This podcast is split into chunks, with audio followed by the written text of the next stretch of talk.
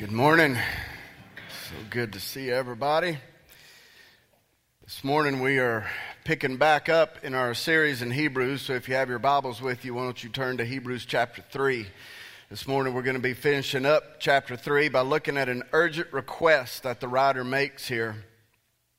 Just to bring us up to speed, since it's been about three weeks since we've been here, if you remember that this letter was written to a group of Christian Hebrews who were Um, enduring lots of persecution for their faith, primarily from their own people. I mean, their decision to follow Christ has, has cost them dearly.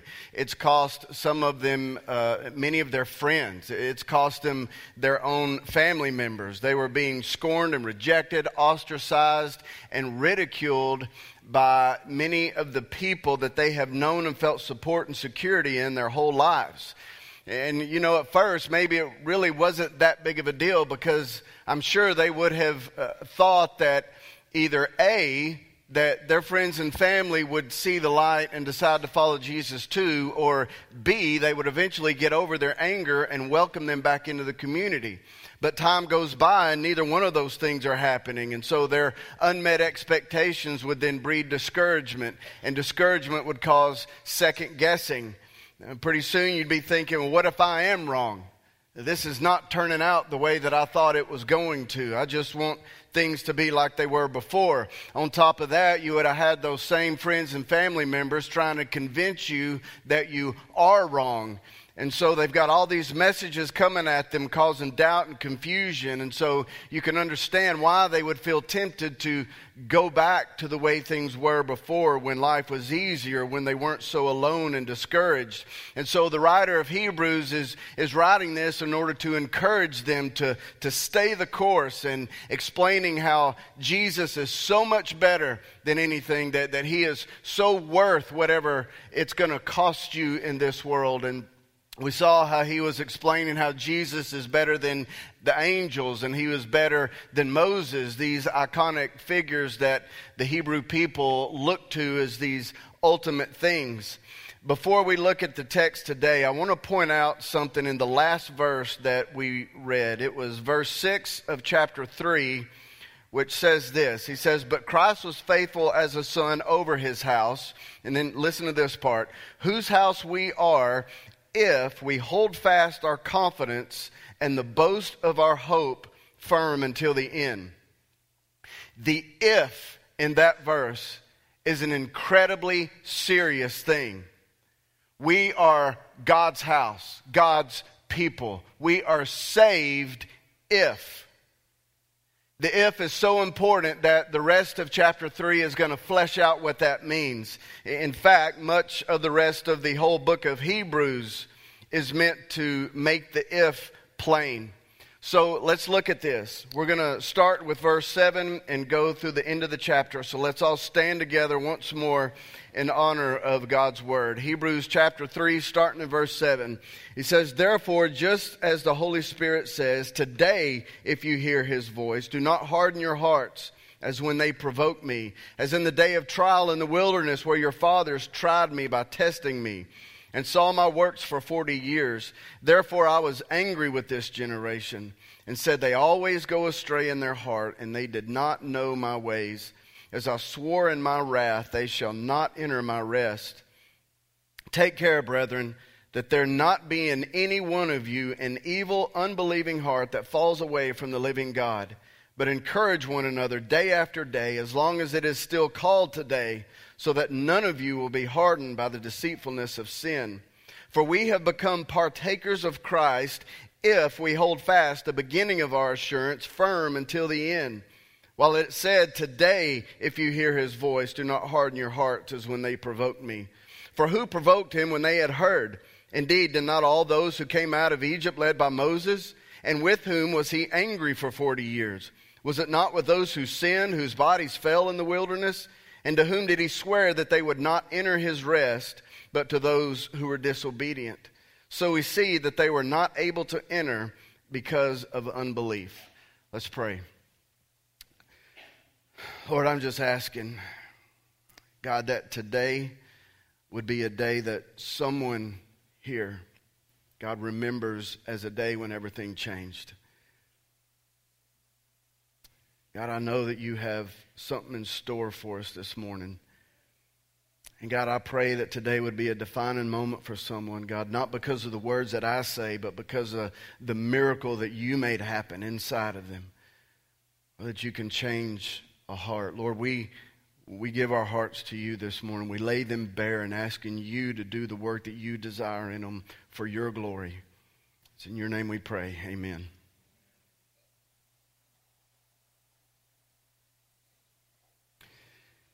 Even though this letter was written to a group of Hebrews that who lived more than two thousand years ago and were tempted to leave the faith and return to Judaism, these words here are just as relevant to us today as they were to them back then, because every one of us either can right now or will be able to at some point relate to exactly what these people we're struggling with. If you're not in that place now, I promise at some point in your life you will be. That place where reality has fallen well short of your expectations of what you thought following Jesus was going to be like. That place where you feel lonely because those who are close to you are, are going a different direction than you are. That place where the ways of the world seem to be a better option than what you are experiencing right now. That place where you're so bombarded with messages that go completely against the truth that it's causing confusion and discouragement, and, and you begin second-guessing yourself and second-guessing God.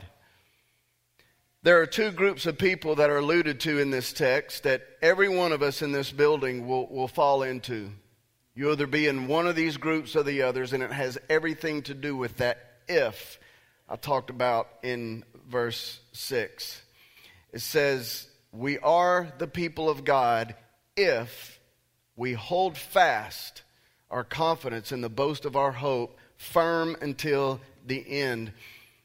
You may have noticed that it was repeated again in, in verse fourteen, where he says, for we have become partakers of Christ if we hold fast the beginning of our assurance firm until the end. Every one of us will be on one side of that if or the other. Some of us will hold fast our confidence and hope and assurance firm until the end, and some of us won't. I wish I could say that every one of us, everyone who is a part of this church, I wish I could say that we all will hold fast and hold firm until the end. But I know that's simply not the case. I really wish it was the case. And I'm going to keep preaching as if it is possible for that to be the case. And that is the whole purpose of the message today.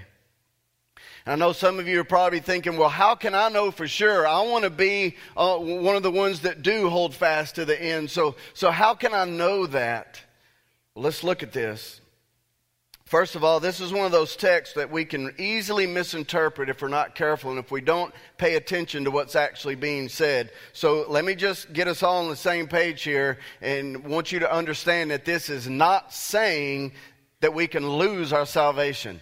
That is not what it means to fall away from the living God, as he says there, because notice that verse six and verse fourteen are both describing a current state of being rather than a future state of being. Verse six says whose house we are, not whose house we will be. In verse fourteen, we have become partakers of Christ, not will become partakers of Christ. These are not, if you do this, then this will happen kinds of verses. It's not, I better hold fast until the end so that I will be a Christian. That's not how it works. You don't become a Christian by holding fast to the end. It's like saying you are a Southerner if you say y'all and oil instead of you guys and oil. Saying y'all and oil doesn't make you a Southerner. It shows that you are one if you talk like that. Look at it this way. If, if verse fourteen says we have become partakers of Christ if we hold fast our assurance, then what conclusion can we draw if we flip that and say, if we do not hold fast our assurance, then what? We have not become partakers of Christ. If you're following along in your notes there in the bulletin, the first point is this. Not holding fast our assurance doesn't cause us to lose our salvation. It shows we never were saved. Doesn't cause us to lose our salvation. It shows that we never were saved. And the writer uses the Israelites in the wilderness to illustrate this and to serve as a warning for what we are not to be like. They had been treated with great mercy as God uh, released them from the bondage of slavery in Egypt. And he demonstrated his faithfulness to them over and over again through miraculous signs and wonders. And for a short time, it seemed that they were satisfied and, and confident in God. But when things got difficult, they complained, they murmured, their hearts grew hard. They didn't trust God, and they rebelled and disobeyed, and the end result was that God prevented them from entering into the promised land, which was a representation of salvation today. The warning to us is to not treat the grace of God lightly. Don't treat it as something that you receive to escape the Egypt of hell, but you aren't satisfied with it as guidance and provision for the rest of life. In every church in America this morning, and I hate to say it, but I'm, it even includes our church, there are many people who identify as Christian, but in reality, they're not. They want the mercy and the forgiveness of God, so they won't go to hell, but, but they have hard hearts towards God. There's no real affection. There's never any stirring of the emotions when they are in the presence of God. No real conviction, conviction. And so they're just wanting the rest of life to go their own way according to their own desires. Everything is about them, just I don't want to go to hell. And on the outside, they may look like they've got it all together, like they are believers. There are people who, who know how to talk the talk. They know how to go through the motions that, that everyone else does, so that on the outside it would appear that they are really believing in God, that they are truly saved. When it's all said and done, those people will be the ones who did not hold fast until the end. And it won't be because they lost their salvation. It'll be because they never had it to begin with. It was the same with the Israelites. They didn't lose what would have been considered salvation back then. They never had it to begin with. Because look again at what verse nineteen said. It said, so we see that they were not able to enter because of unbelief. It wasn't because they complained. It wasn't because they murmured. It wasn't because they disobeyed and rebelled. The complaining and murmuring and disobedience were symptoms of their unbelief. Look again at verse twelve. He says, take care, brethren, that there not be in any one of you an evil, unbelieving heart that falls away from the living God. So the writer isn't saying make sure you hold fast to the end so that you will be saved. He's saying make sure your heart is right so that you will hold fast to the end. As I was studying for this message, I came across some statistics that just blew me away. Did you know that in the United States alone that every thirty seconds somebody dies from heart disease? It's the number one killer in both males and females. From the time that we all gathered in here to worship together this morning, two hundred people will have died by the time that we leave here just from heart disease alone. It kills more people than all cancers and car accidents combined. And not just in the U S, it's the number one killer worldwide in both males and females. And it is no respecter of race, gender, color, ethnicity, status, heart disease. I had no idea. Hebrews three is talking about the same thing, except the heart disease that it is speaking of is a, a spiritual heart disease rather than a physical one, but the effects are just as devastating. I'm sure you've seen it just as I have. A heart in someone that seemed to be so vibrant. And it seemed that their passion for God was strong. And on the outside, it looked like they were following right along. But like plaque building up in the arteries, sin and the struggles of life built up to where that passion and that vibrancy were completely choked out and they fell away. American Heart Association is always reminding us of ways to prevent heart disease. This morning I want to talk about the ways that we can prevent spiritual heart disease. There are two primary ways that are mentioned in this text that are listed in the notes, and the first one is simply continual checkups. Continual checkups. Verse twelve says, take care. The original word there means look. Look intently, examine closely. And what you are to examine closely, what you are look to, to look intently for is any trace of unbelief, any sense of this evil, unbelieving heart that could fall away from God if left untreated. We need checkups for the spiritual condition of our hearts, just like we need checkups for the physical condition of our hearts. Way back when I was a lot younger, I was a boxer for about ten years. I started in junior high, went all the way through high school and college. And at every tournament that I fought in, there was always a doctor there who would check every single fighter before we were allowed to get in the ring. And the number one thing that they were looking for was the condition of our heart. And so they would check our blood pressure, our heart rate. They would ask us questions about our diet and our family history of heart disease, on and on. And if there were any indicators at all that, that our heart wasn't in good health, then we wouldn't be allowed to continue on. And I saw several who got rejected because either their blood pressure was out of whack or their heart rate was too high or, or something. And the reason why they were so concerned about the heart was because the time spent in that ring was going to be some of the most intense, stressful, and physically exerting things that a body can, can really go through. And all of those things combined in such a short amount of time could very easily short-circuit a heart that wasn't healthy. They wanted to make sure that our hearts could handle what it was about to go through.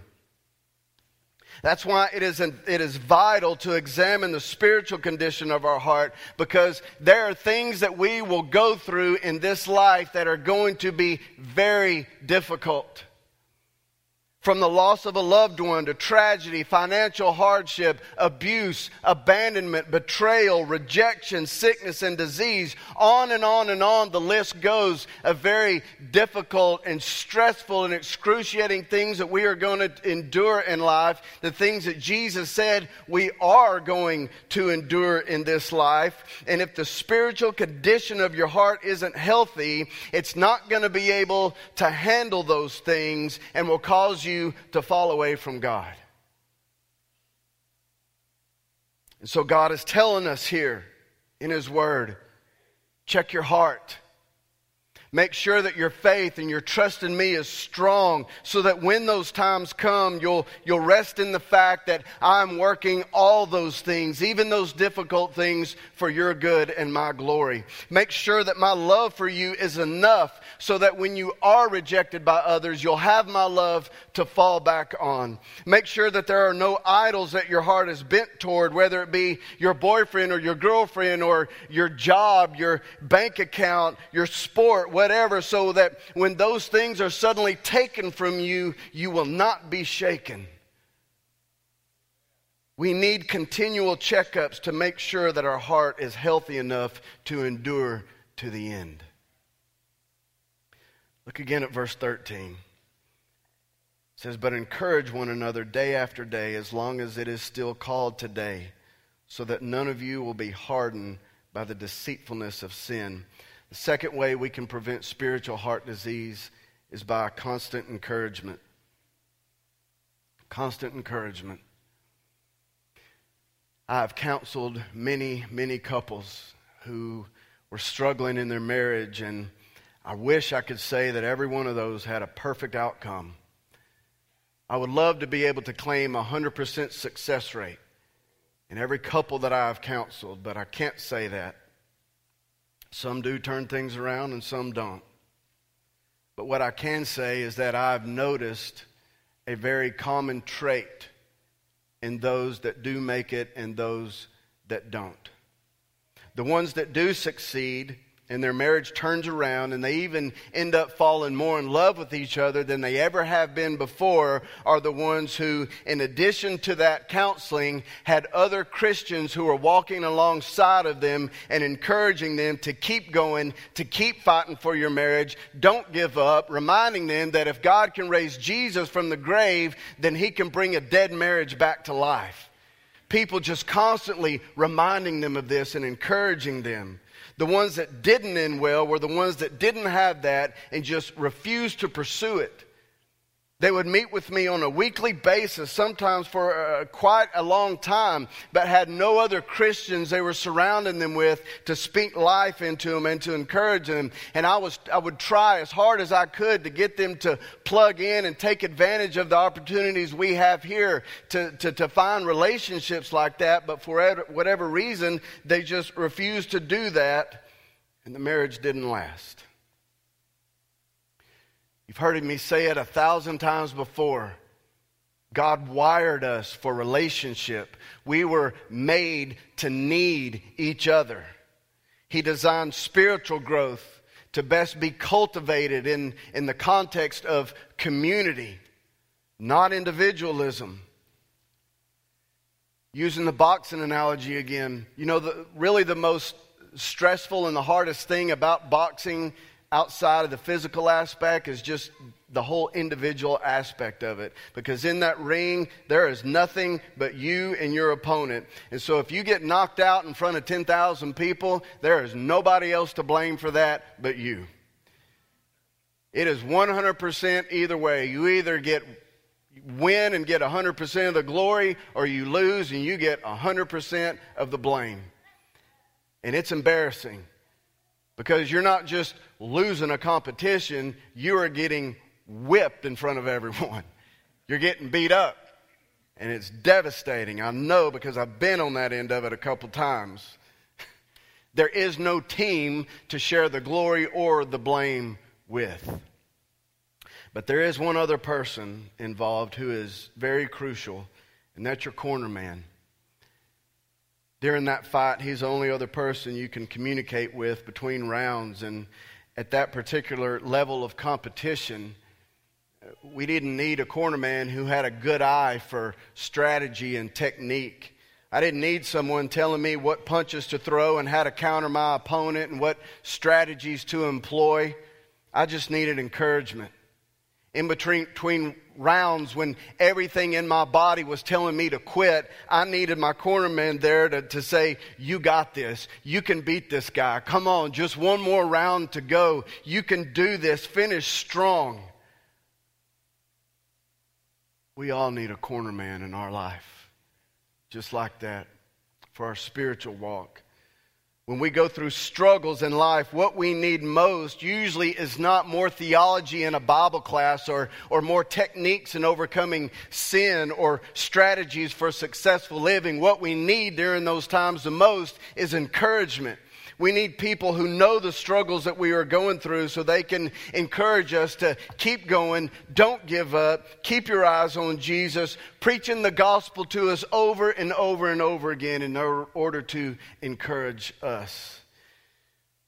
This is why I always stress so hard the importance of getting involved in relationships with your church family outside of Sunday morning worship, because those kinds of relationships just don't happen in here. They happen outside of this service in smaller settings. If you are not involved in a life group, I strongly encourage you to do so. This past Wednesday, we met with many of our life group leaders for the first time since they kicked off at the beginning of the year.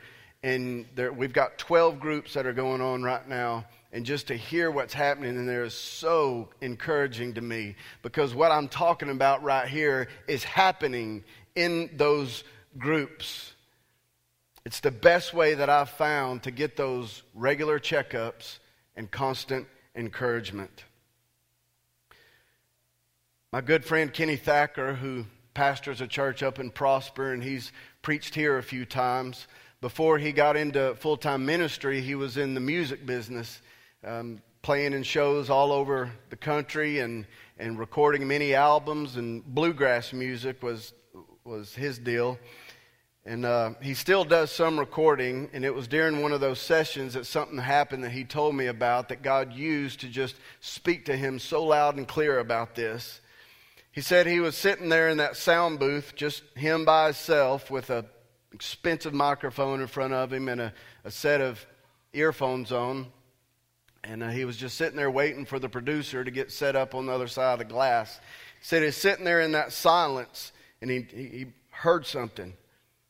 And he tried to figure out what that sound was, and he kept looking around and trying to figure out what it was, and he finally realized it was the sound of his own heart beating.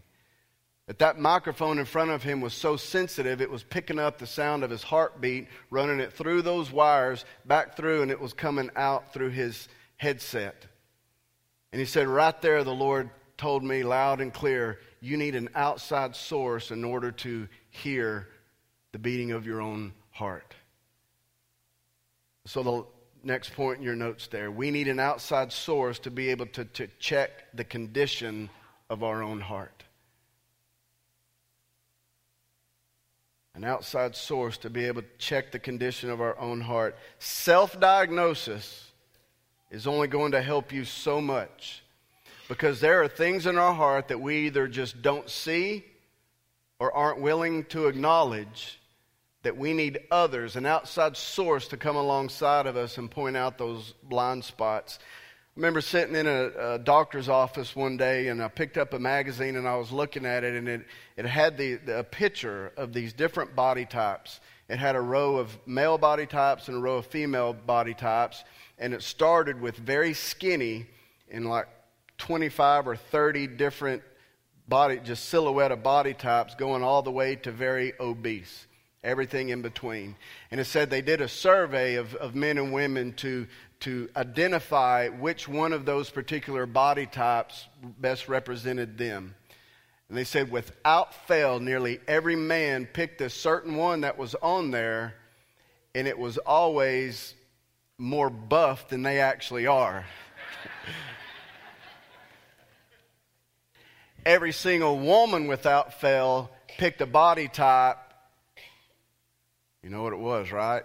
That was a little heavier than they actually are. It's this, the way we see ourselves. We're not very good at self-diagnosis. We're not very good at self-assessment. And so we need others. We need an outside source to bring us to reality. Checking your own heart without being involved in community is like going to Google or WebMD to, to maintain your own physical health all the time and never going to see an actual doctor. The thing is, if you're going to be in that kind of relationship, you got to be willing to share your heart. You can't withhold information if you want a healthy heart. But the problem is most of us are just really afraid to do that. You know, one of the things that I've noticed, a difference in this between the older generation and the younger generation. The older generation tends to not share their heart very much at all. It's a mentality that believes that to do so is a sign of weakness, or that thought that, man, I, I, I can do this myself. I got this. I should be able to fix this myself, which is a lie from the enemy. The younger generation tends to share a whole lot but not do anything about it. They just let it all out there, and others go, yeah, me too, and then they just continue on without addressing it at all. It's this mentality of, this is how I am, deal with it, which is also a lie from the enemy, both of those lies to keep you from God changing you into what He wants you to be. Being a Christian involves ongoing life change and transformation. And that's how you know. If you want to know whether you're going to be one of those ones on the right side of the if whose faith will, will stay firm until the end, one of the biggest indicators is if there is ongoing life change happening in your life. Community is nothing but a waste of time if we're not allowing it to help us grow and change. Now notice that the author tells us when we need to get serious about this. He says, today. Don't wait around. Don't put it off. Do it today. He wants us to feel an urgency about this. And why is that? Why does he stress today? Because the last point in your notes, tomorrow is not guaranteed. It's not guaranteed. Jesus even said this a couple times in some of the parables that he shared. Tomorrow may be too late, and there is way too much at stake for us to pro- procrastinate about this and to put it off anymore. So here's what I want us to do. Right now, I just want every one of you to just sit there and close your eyes and listen to me for just a minute. This morning, I believe God's mercy is here, and it's at work. And he loves us too much. He loves us too much to let us continue on in the current state that we are at right now. So I'm going to ask you some questions, and I want you to think about how you would answer these. First of all, what is the condition of your heart? Was there a time where it seemed your heart was more vibrant, where your passion for God was higher than it is right now? If so, then what happened? What happened? Did a false idol come along and steal your affection? Did you encounter a hardship in your life where you allowed your heart to grow hard? Was there some sin that you stepped in, started playing with, but then it got its hooks into you, and now you don't know how to get set free from that? And how will you answer this? If your heart remains in the current state that it is at right now, can you say with full confidence that you know it is healthy enough to remain fast until the end? I'm telling you right now, some of you have been trusting God's grace to keep you out of hell, but it has no part of the rest of your life whatsoever.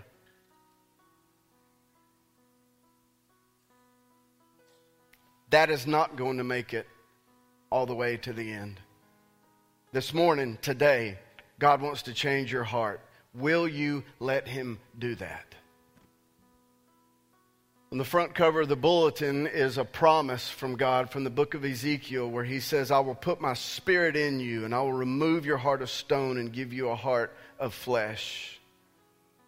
That promise is completely fulfilled in those who put their hope and their trust in the finished work of Jesus Christ. And that promise can be realized in you today. And so I'm going to pray. And after I do, the praise team's going to play. And if you sense that the Holy Spirit is speaking to you this morning about this, and there's some changes that need to happen in your heart, I want you to come down here to the front to some of these leaders who will be on these front rows and let them encourage you. Let them give you that encouragement that you need and to pray for you. The Lord will change it and that you'll remain strong. That you'll turn from those idols that you've been drawn to. Turn to Jesus. Lord, I thank you for your grace and your mercy. I thank you for your love for us that, that will not allow us to remain in a place that is not your best for us. Lord, your love compels us to, to change and to transform.